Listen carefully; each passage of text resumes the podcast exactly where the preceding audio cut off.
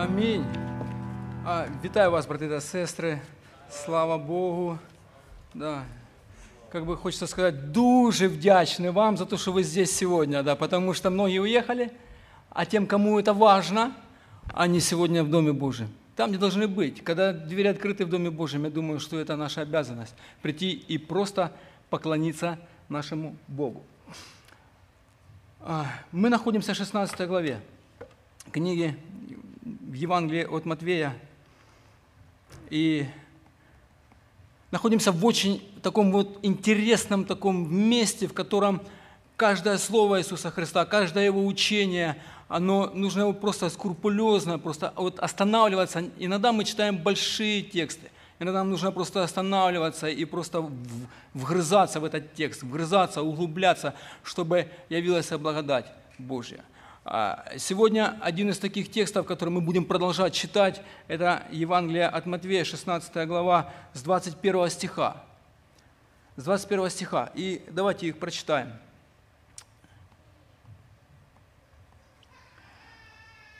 С того времени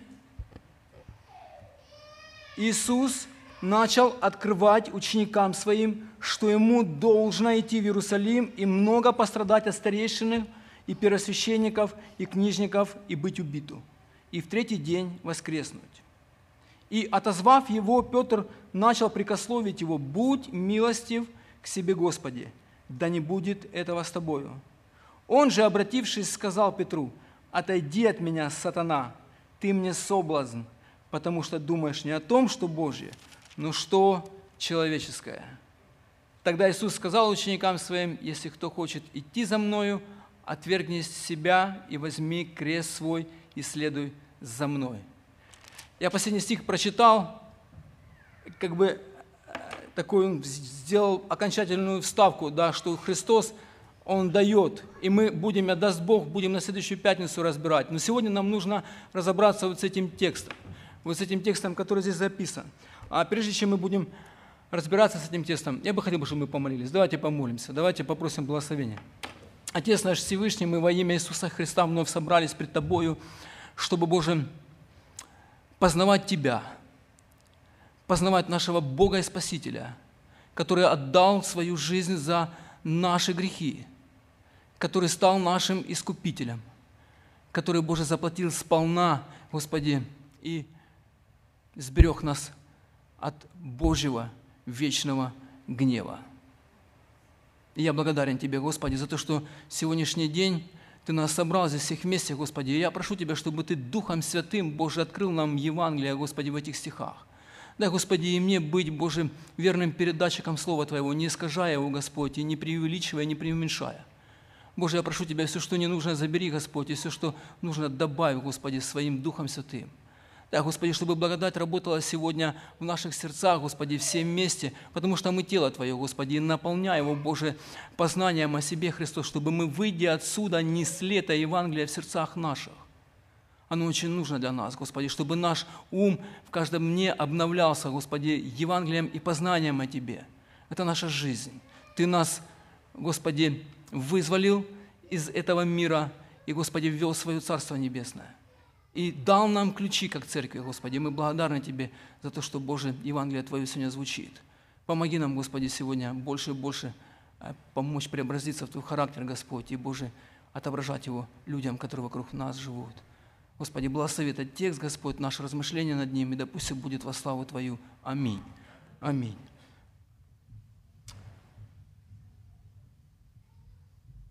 Братья и сестры, с того времени Иисус начал открывать ученикам своим. Вот этого с того времени, с какого, да, мы, если мы были вот в эту пятницу и в позапрошлую пятницу, с того времени, когда это произошло, когда это произошло, когда Христос задает ученикам правильные вопросы.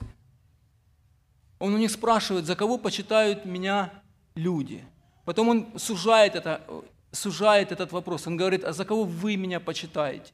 И вот здесь вот происходит величайшее откровение Божье, которое приходит Петру не от его мысли, не от его каких-то вот именно размышлениях. Это дает ему Бог, Отец Всевышний, Божье откровение о том, что Иисус есть Сын Божий. Как он сказал, Он говорит, ты Христос, Сын Бога Живого. И вот в этом в контексте, в контексте с того времени, Христос говорит, с того времени, это было особое время для учеников, когда они с Ним ходили по вот этой вот Кесарии Филипповой, он, он их, и они, тут много аж не написано, о чем еще мог Матвей добавить. Они видели его исцеление, они видели его силу, власть, они видели его мессианское предназначение, и тем более они еще и теперь познава, а, они, они узнали, что он, он, это действительно тот Христос, Сын Бога Живого. И вот с того времени, написано, с того времени, с того времени, время, у Христа всегда есть время. У Христа всегда есть время. На, этой, вот на земной его жизни у него было время для всего. Кстати, я хочу сказать, что еще одну такую ставочку ставлю.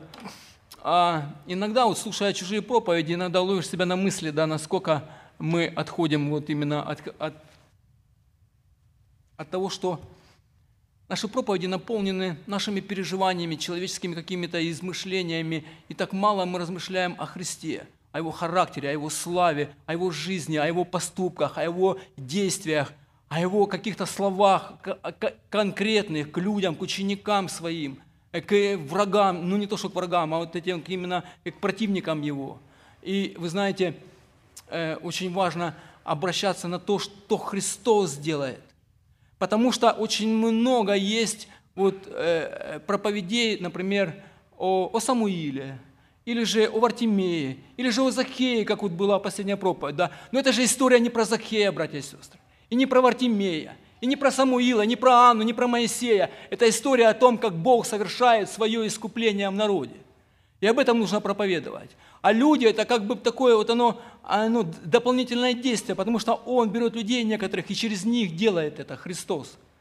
Называется это Божье проведение, Божье проведение. Он видит заранее все полностью, всю историю этого человечества. И поэтому с того времени, с того времени, контекст говорит, что после исповедания Петра, что Христос Сын Бога Живого, и что это откровение дает Отец Небесный, и это для людей благо. Потом он говорит, Христос, откровение о церкви. Кто такая церковь? Какая власть дана церкви на земле? Уникальность церкви, его строение, которое оно неземное, неземное, над которой, братья и сестры, над церковью смерть не имеет абсолютно никакой власти.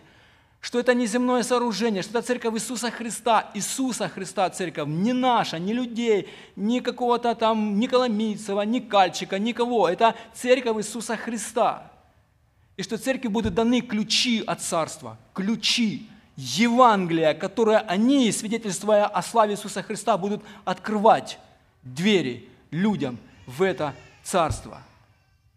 И апостолы, и пророки, которые были, они будут основанием, фундаментом этой церкви. Вот эта фраза э, с того времени, она у Матвея является переходным моментом в служении жизни Иисуса Христа. Точно такая же фраза а начиналось а, э, вот именно публичное служение Иисуса Христа, это 4 глава, 17 стих. Э, Иисус начинал служить людям после того, как был он искушаем в пустыне, как он проповедовал в синагоге, и вот он после этого говорит, что он вот после, с того времени Христос начал ходить и проповедовать Евангелие Царства Божия. Помните? Да. Сейчас Иисус больше занимается с учениками конкретно, он с ними прошел достаточный путь и идет в Иерусалим, к своей завершительной точке. И вот после этого исповедания, после этого откровения, что, такая, что такое церковь, кто такая церковь, какими будут э, люди в этой церкви, какая власть будет дана церкви, какого устроения эта церковь, Христос начинает открывать ученикам своим, открывать, что ему должно идти в Иерусалим и много пострадать от старейшин, первосвященников и книжников и быть убиту и в третий день воскреснуть. Давайте представим себе такую картину. Мы идем со Христом, видим, видим все его проявления славы Его, власти Его, все его могущества, все его чудеса, которые Он делает. И тут Он говорит, Христос, своим ученикам, говорит, слушайте, мне нужно идти в Иерусалим. Мне не нужно, мне должно идти в Иерусалим. Я должен идти в Иерусалим. И вот здесь вот первый вопрос. Христос, кому ты, что ты должен? Кому ты должен, если ты сам должен определять, кто что должен делать? Он отсюда вот выплывает, потому что Христос говорит, мне должно. Должно это слово, которое все комментаторы пишут, говорит, это, это слово, оно подчеркивает, это абсолютная необходимость, без которой что-то невозможно. Абсолютная необходимость. И вот представляете, вот это замешательство у людей. Тот, кто повелевает буре, природа ему повинуется, мертвые встают, прокаженные очищаются, больные выздоравливают – он должен сам людям говорить, что кому должно. Помните, он, он ученикам говорит, скажите, чтобы люди расселись по 50 в ряд, а, возьмите хлеб и рыбу. Он дает указания, он Мессия, он царь своего царства. И тут он говорит о том, что он кому-то что-то должен. В чем выражается это должно? Это глубокое, глубокое смирение Иисуса Христа перед своим покорности своему Отцу Небесному. Вот это слово «должно» – это божественный план, братья и сестры, от вечности в Троице, где Христос в смирении оставляет славу небес, в смирении оставляет славу небес, принимает естество человека, становится таким, как мы, живет жизнью простого бедняка, но в полном послушании Богу. Вестмистерский катехезис, он говорит так, 88 пункт. Он говорит, три лица Святой Троицы, вечные, независимые, в равной степени, обладают всеми свойствами и качествами божества и всегда действуют в тесном единстве. Однако, каждое лицо проявляет в этом единстве свою индивидуальность, которая заключается в том, что Христос смиренно подчиняется воле Отца. Дух Святой, посылаемый Отцом и Сыном, исполняет их волю – он спасает грешников, произведя работу в их сердце. Иисус Христос полностью покоряется плану Троицы, которая была от вечности заложена для спасения своего народа. И дар этот Божий, дар Божий Сыну Божьему, Церковь Христову, искупленные ими люди. Искупленные ими люди – ведь когда он говорит, что с того времени Иисус начал открывать ученикам своим, что ему должен идти в Иерусалим и много пострадать от старейшин и первосвященникам и книжникам и быть убитым в третий день воскреснуть, да, то ведь Голгофский крест – это была не сама цель Христа. Голгофский крест была не сама цель Христа. И, и цель, сама цель Христа была – это полная покорность через послушание Богу и Божьему замыслу, который был приведен в действие еще от вечности – где Иисус должен стать искупителем церкви. Ученики, ученики, ну давайте мы себя представим снова. Мы можем это вместить. Мы не можем вместить, э, так как это для них было ну, тайна. Хотя это тайну Христос на протяжении своей земной жизни много-много раз повторял, и Он, он им предсказывал. Тайна подчиненности Христа кому-то, кому-то для них это было полное недоумение. Полное недоумение – Еще одна тайна вот здесь, да, зачем Иисусу Христу страдать? Хороший вопрос. Они идут, ученики смотрят на Него и думают, сейчас же думают они, сейчас Христос придет, развалит всю эту Римскую империю, сокрушит эту всю религиозную систему в Иудее, накормит голодных, даст кровь тем, кто не имеет, откроет слепым глаза, а установит порядок полностью – поставит границы. Это все будет настолько реально, и все, и Царство Божие, вот оно настало. Настало. Ученики думали, что Мессия, Христос придет и все решит, но только внешне.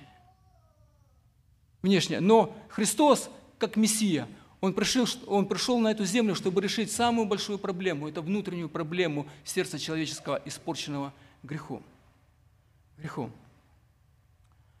Один комментатор написал так вот, этот замысел был необходим по четырем причинам. Первая причина – это человеческий грех, за который Мессия должен был отдать свою жизнь, взяв наказание на себя для искупления многих. Вторая причина заключалась в том, что без пролития крови не бывает прощения. Помните это, да, такой текст серьезный, Евреям 9 глава, 22 стих. Третья причина – наличие божественного указа, основанного на Божьем предвидении. И четвертая наличие пророческого обещания, что Мессия должен умереть. Божий план не подлежит изменению. Ему можно верить, ему можно отвергнуть, но его невозможно изменить. Я бы добавил бы еще один. Господь пришел сюда, чтобы людей, чтобы людей, которые были прокляты Богом, проклятая земля, проклятые люди, проклято все. Помните, в, Эдем, в Эдемском саду Господь проклял и землю, Адама, и Еву, и потом это проклятие продолжалось на протяжении истории человечества, когда он давал закон Божий. Помните, он э, составлял завет с израильским народом, и где он говорил о благословениях, которых этот Божий закон может принести людям, которые будут исполнять его, этот Божий народ, благословение или же проклятие.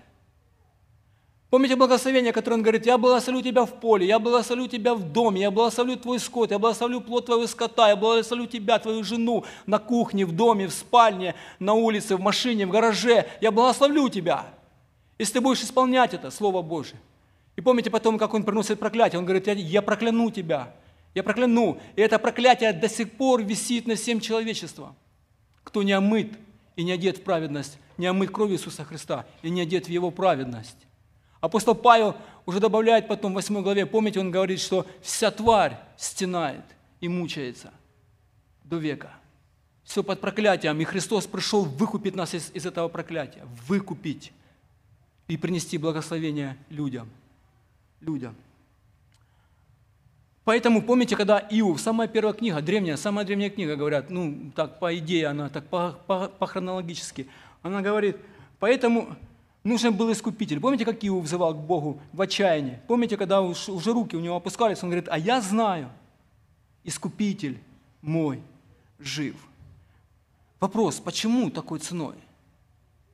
Почему цена искупления – жизнь, которую нужно отдать?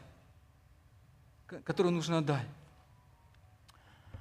Было сотворение, братья и сестры – и было грехопадение, через которое люди были выгнаны из Эдемского сада, из этого присутствия Божия, где они наслаждались общением с Богом. Грех, э, сотворение мира, грехопадение, грехопадение. И цена нашего падения, где мы упали, где мы согрешили в Адаме и Еве, какая была? Помните? Цена – смерть. Через грех вошла смерть во всех, в Адама и во всех человеков. И, и, и сегодня смерть, она свидетельствует, что мы находимся под проклятием Божьим.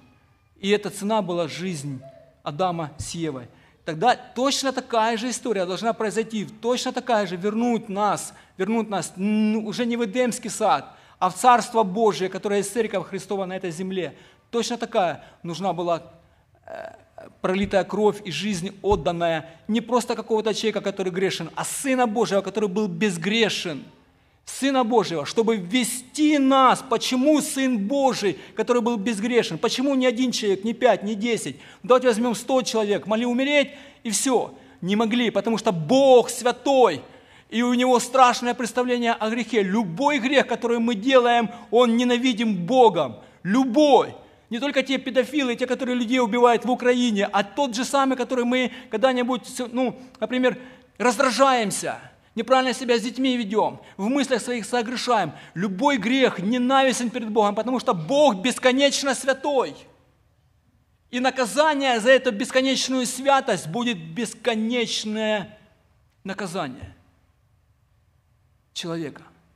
И поэтому нужен был тот, тот, кто принесет эту совершенную жертву, однажды, написано в Евреям, однажды, святую, непорочную, без греха, который, взяв наши грехи, но сам был безгрешен Христос, он должен был войти в самое святилище со своей кровью. Помните этот весь процесс, который происходил в Древнем Израиле? Священник должен был заколоть одного козла этой кровью, с этой кровью, зайти в это самое святое святых один раз в году и покропить чтобы попросить милости у Бога, ми, умилосердствовать Бога, умилостивить Бога, покропить на этот жертвенник. А второй козел, который был искуплением, его отводили, возложили на него все грехи, отводили его в пустыню, за стан, где не было присутствия Божьего, и он, чтобы он никогда больше не вернулся, никогда, никогда, во тьму внешнюю, во тьму внешнюю. Это очень важно понимать. Христос стал нашим искуплением. Он наш искупитель. Редимер по-английски, да, Сережа? Редимер. Это очень важно понимать. Но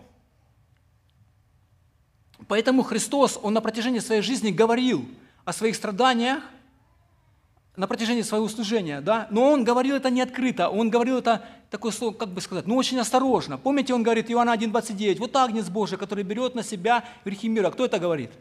Иоанн о нем. Это Иоанн говорит, как, как о жертве. Иоанна 2,19, Иисус сказал им в ответ, разрушьте сей храм, и я в три дня воздвигну его.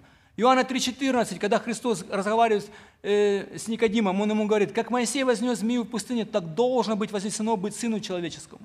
Матвея 9,15. Могут ли печалиться сыны чертога брачного, но придут дни, когда отнимется у них жених, и тогда будет поститься. Матвея 12 глава. Во всех этих случаях Христос говорил с пророчествами Ветхого Завета. Вспомните, Исаия, 21 псалом, мессианский, полностью говорит о страданиях Христа, что Христу, Мессии, Мессии, должно пострадать, и как это произойдет. 21 псалом описывает. А 52 и 53 главы книги пророка Исаия, они полностью предсказывают Э, страдания и смерть Иисуса Христа. А, Захария, 13 глава, очень интересный текст. Он говорит, 13 глава, 6 стих, «Ему скажут, ему, с большой буквы, а чего же на руках у тебя рубцы?» И он ответит, «От того, что меня били в доме любящих меня». «О меч, поднимись на пастыря моего, на ближнего моего, говорит Господь Саов, порази пастыря, и рассеются овцы и я обращу руку мою, мою на малых. Очень много пророчеств, которые так проскакивают, и Христос, Он четко, служа людям, ведя свою вот эту человеческую жизнь, Он является исполнением всех этих пророчеств. Но чтобы произошла эта кульминация, Ему нужно было взойти на Голговский крест и умереть этой заместительной смертью за всех людей, кто уверует в Него. Кто уверует в Него.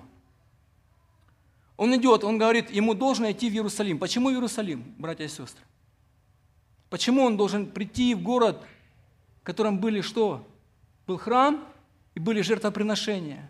И там стать пасхальным агнцем, принеся себя в жертву однажды. Иерусалим – это очень серьезный исторический город для библейского понимания, потому что у Бога все записано, у Него ничто не выпадает, у Него ничто не, не убывает. Это мы можем проскользнуть, так проскользнуть по Библии 15 минут утром и 15 минут перед сном и забыть. Я всегда молюсь, говорю, Господи, ну дай, чтобы я открыл эту книгу, чтобы она начала читать меня, мое сердце. Не я ее, а она меня начала читать. Так вот, он говорит, что Иерусалим означает основание мира. Помните, он говорит, он поднимался в Иерусалим, поднимался, помните, 762 метра над уровнем моря. В Библии первый раз упоминается под городом Салим. Кто помнит, что такое Салим? А? Мелхиседек, сто процентов. Мелхиседек, Мелхиседек, царь мира, это он там, царем, царем которого был Мелхиседек, который был прообразом Иисуса Христа. Царь Салима, то есть царь мира. Смотрите, характеристика его. Без отца, без матери, без родословия, не имеющий ни начала дней, ни конца жизни, уподобляя Сыну Божьему, пребывает священником навсегда. Но мы знаем, что все три вот эти иерархии, которые э, были разделены в Израиле, Христос взял на себя. Это первосвященничество, пророч, пророк и царь. Помните, когда царь хотел стать первосвященником один, да? У него рука отсохла. Сразу, когда он хотел при, принести там что-то, э, покадить или что там сделать, огонь. Рука отсохла. Он на себя взял ответственность первосвященника. Никто не имеет права, кроме Христа, кроме Мессии, кроме Христии. Этот же самый Иерусалим, город находится на горе Мариа, кстати. Еще одна подсказка. Мариа, помните, да?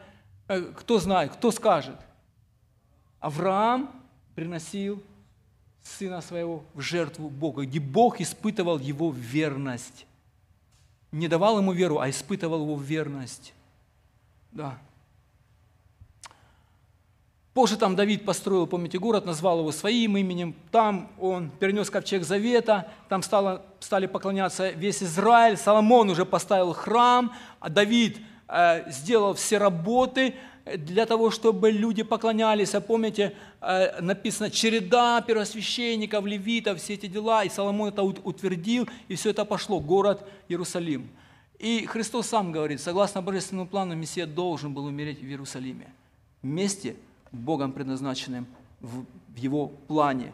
Мне должно ходить сегодня, завтра и в следующий день, потому что не бывает, чтобы пророк погиб вне Иерусалима. Луки 13 глава, 33 стих. И помните, 18 глава книги Второзакония, где Моисей пророчески говорит своему народу, он говорит, пророк из среды вашей восстанет такой, как я, говорит, его слушайте. А Петр уже добавляет, кто не будет его слушать, тот будет уничтожен из этого народа.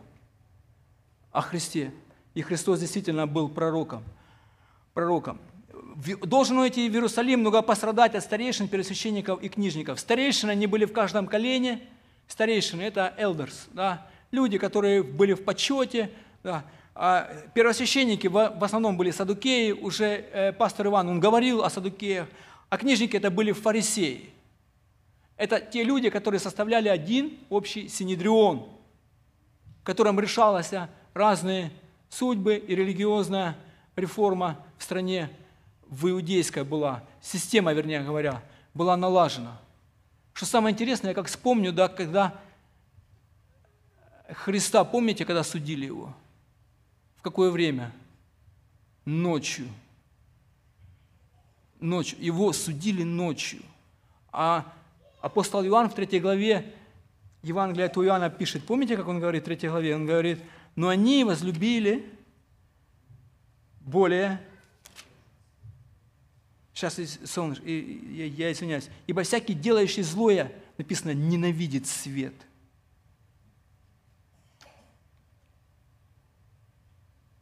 Суд же состоит в том, что свет пришел в мир, но люди более возлюбили тьму, нежели свет, потому что дела их были злые. Вы представляете, и Христос тоже говорит, старейшины, первосвященники и книжники, и быть убиту, и в третий день воскреснуть и быть убитым в третий день воскреснуть. Мы иногда читаем и не понимаем.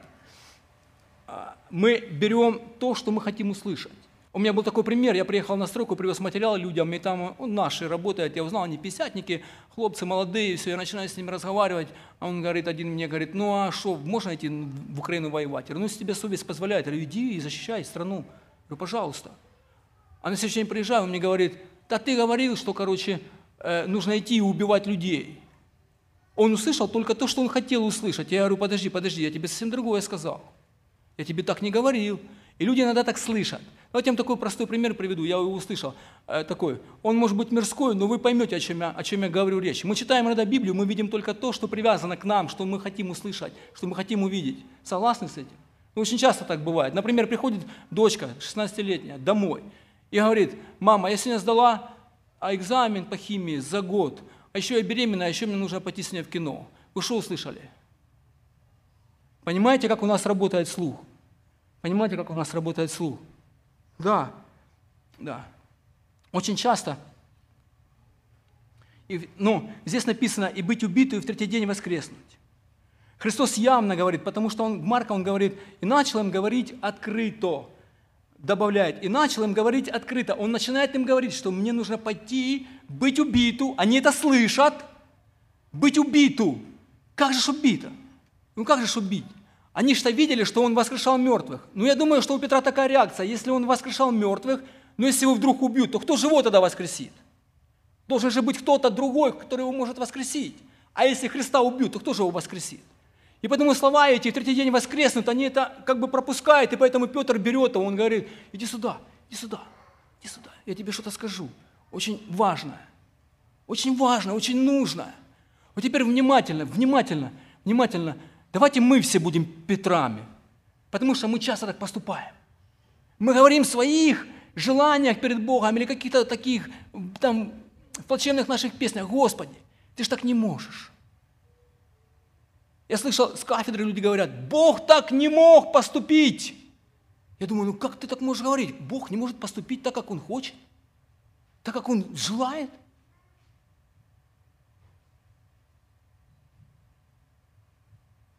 И отозвав его, Петр начал прикословить ему. Будь милостив к себе, Господи, да не будет этого с тобою. Братья и сестры, очень часто мы все похожи на Петра, согласитесь. Это слово «прикословить» и «питемау» я посмотрел сегодня, порицать, упрекать, запрещать, возбранять. А дальше он говорит, слова Петра такие, «Да будет Бог благ тебе, да избавит тебя Бог от этого в своей благодати». Хорошее желание, скажите, правда? Хорошее желание у Петра. Он Божий план, который был утвержден от вечности, который никто не может порушить. Христос, ой, Петр, может быть, он подумал, что у него уже ключи от царства есть, что Христос сказал, я тебе дам ключи, ты же будешь камнем в этом, в церкви. И он вот здесь происходит конфликт мыслей. Помните, как раньше происходил конфликт царств, чуть раньше в Матвея? Здесь происходит конфликт мыслей. Петр начинает думать по-человечески.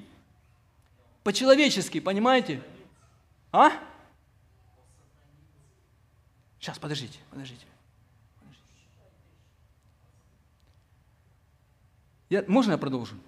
Петр начинает думать по-человечески. Слушайте. А помышления плотские, что дальше говорит? Суть, вражда против Бога. Вражда – это то, что враждует с Богом. Так вот здесь слово «сатана», «сатана» – это слово «противник». Он не был сейчас, он не был сейчас под властью сатаны как, как вот таковой, да? но, но я, я допускаю, что сатана вложил ему ту мысль помочь Христу, чтобы облегчить его путь здесь земной. Почему? Потому что, потому что все мы, потерявшие рай, мы мечтаем о рае, мы живем этим раем, мы хотим как-то улучшить свою жизнь. Да? Но было, смотрите, было сотворение, было грехопадение, будет восстановление. Чего не хватает? Чего не хватает? Искупления. Петр не видит этого. Петр не видит, что, ну, что нужно страдать. Кто хочет страдать? Скажите, пожалуйста. Вот это вот вещь, которая в Божьем плане, сотворение, грехопадения, искупление и восстановление человека в присутствии Божьем, в Иисусе Христе, в Церкви Божией, у Петра это отсутствует, он этого не видит. И поэтому Христо, о, Петр по своей вот просто такой вот рыбацкой, хорошей наивности, такой, как и я, наверное. Я тоже говорил, Господи, разве так можешь поступить? Разве так можно в церкви поступать? Разве так можешь ты сделать, Господи? Он хочет, он желает ему доброго. Петр. Но это добро идет, как вот сказал пастор Иван, от сатаны. Это сатанинская идея.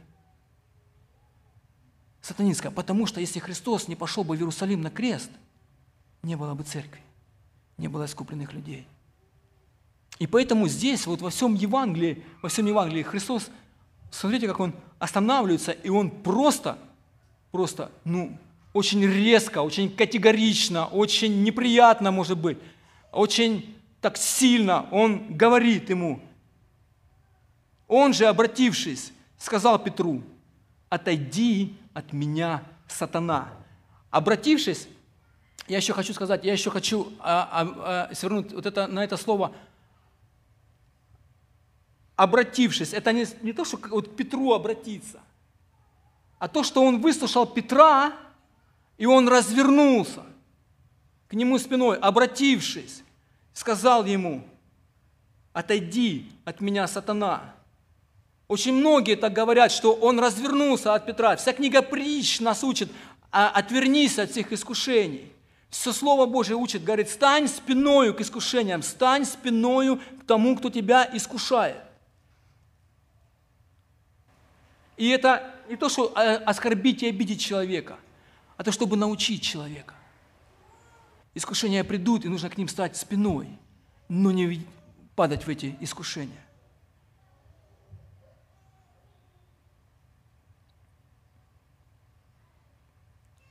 Давайте теперь подумаем. Вот помните, такой пример просто приведу. Насколько мы мыслим, насколько мы люди мыслим по-земному.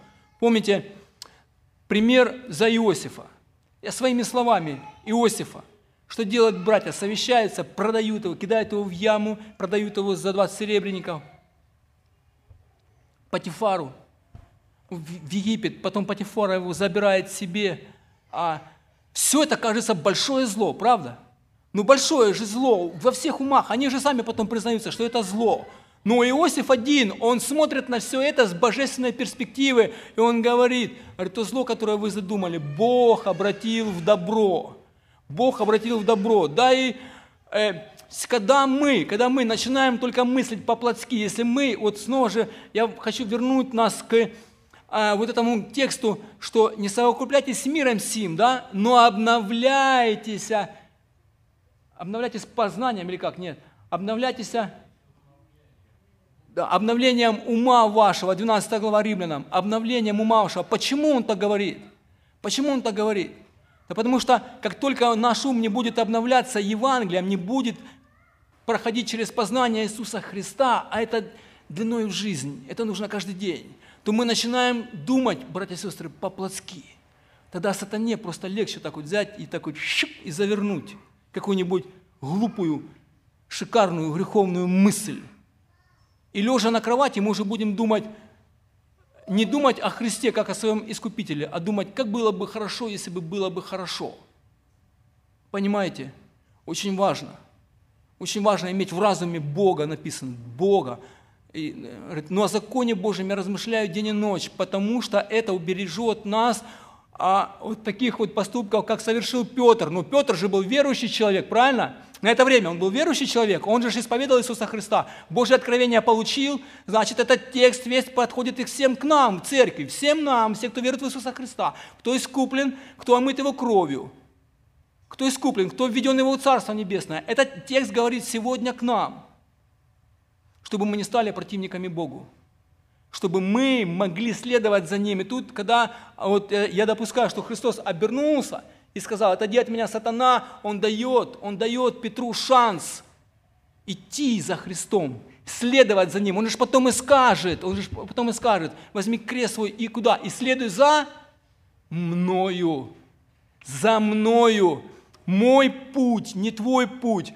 Мои мысли, не ваши мысли, не ваши пути, пути мои, говорит Господь. Но как небо выше земли, так пути мои выше путей ваших, и мысли мои выше мыслей ваших.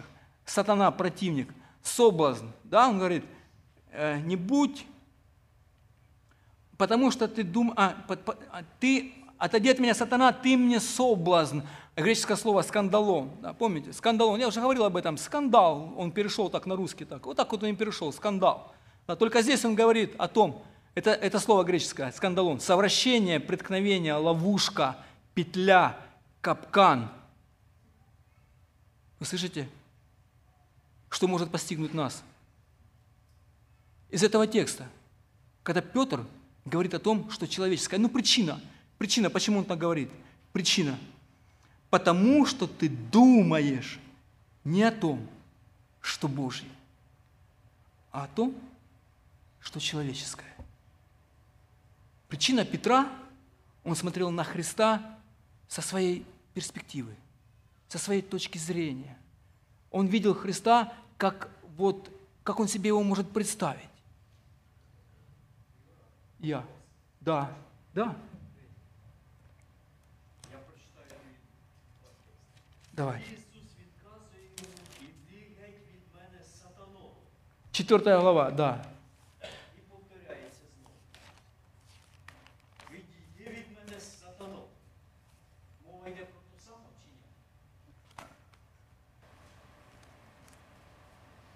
Я думаю, что здесь мова йде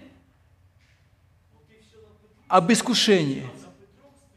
Об искушении. Об искушении.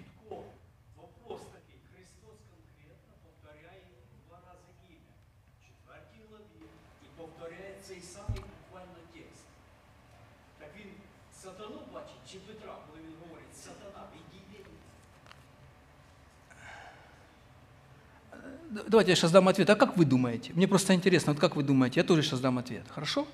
Я, я вас услышал. Я знаю, там в греческом, в греческом там стоит, вот там, где «отойди ко мне, сатана», там еще одна приставочка стоит маленькая в греческом тексте. Я просто, я ее не стал ее записывать. Я думаю, да ладно, она, она не нужна будет. Она, оказалась, нужна была. Потому что это слова в русском синодальном и в украинском одинаковые, а в греческом они чуть разные. Чуть разные. Но я думаю, что кто у нас губитель душ человеческих? Дьявол.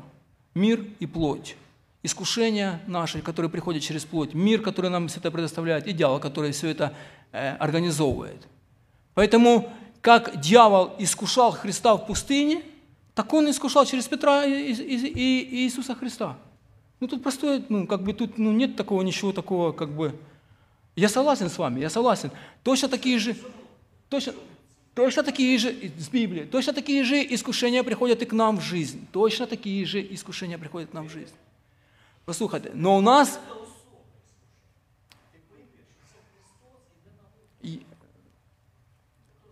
Окей, okay, я хотел за Петра сказать. Я, я согласен, у Иисуса Христа было особое, потому что Христос, Христос, чтобы пройти эти все искушения и действительно их выстоять, и тогда Он становится представителем своего народа. Он выстоял. То, что не смог выстоять Адам, то, что не смог выстоять Израиль в пустыне, Христос, Он выстоял в этих всех искушениях, и там написано, дьявол отошел от него до времени. До времени. Может, это время и пришло с Петром. Может быть, и это время и пришло с Петром.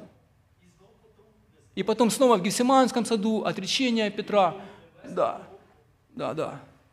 Хорошая мысль, слава Богу, слава Богу, да.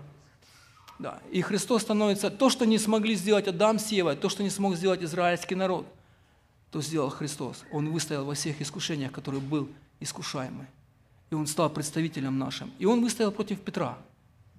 Он выстоял против Петра. И он шел на Голговский свой крестный путь. Написано в Филиппийцам, помните, что он был послушен до смерти Отцу. Послушен до смерти Отцу. Он полностью прожил послушание Отцу. И он действительно теперь является эту власть, которая ему дана. Дана. Кстати, вот здесь вот начинается книга, 16 глава. «Придя же страны и Кесарь, Иисус спрашивал учеников своих, «За кого люди почитают Меня, Сына Человеческого. Где упоминается этот постоянный термин «сын человеческий», «сын, сын человеческий»? Книга пророка Даниила, помните, седьмая глава. Седьмая глава. Я хочу просто закончить этим стихом. Сейчас, секундочку, я вытащил эту закладку. А у меня она здесь, наверное, есть. Да. Даниила, 7 глава, 13-14 стих. Даниил смотрит – видит, у него видение. Он говорит, видел я в ночных видениях, вот с облаками небесными шел как бы Сын Человеческий. Дошел до ветхого днями и подведен был к Нему. Это после того суда, который там происходил над всеми народами. Над всеми этими рогами, зверями, которым был поставлен престол Божий, и Бог начинает совершать этот суд. И дальше написано, Ему, Сыну Человеческому, дана власть, слава и царство, чтобы все народы, племена и языки служили Ему. Владычество Его, владычество вечное, которое не придет, и царство Его не разрушится. Вот в этом царстве Церковь Христова сегодня на земле пребывает в духовном состоянии.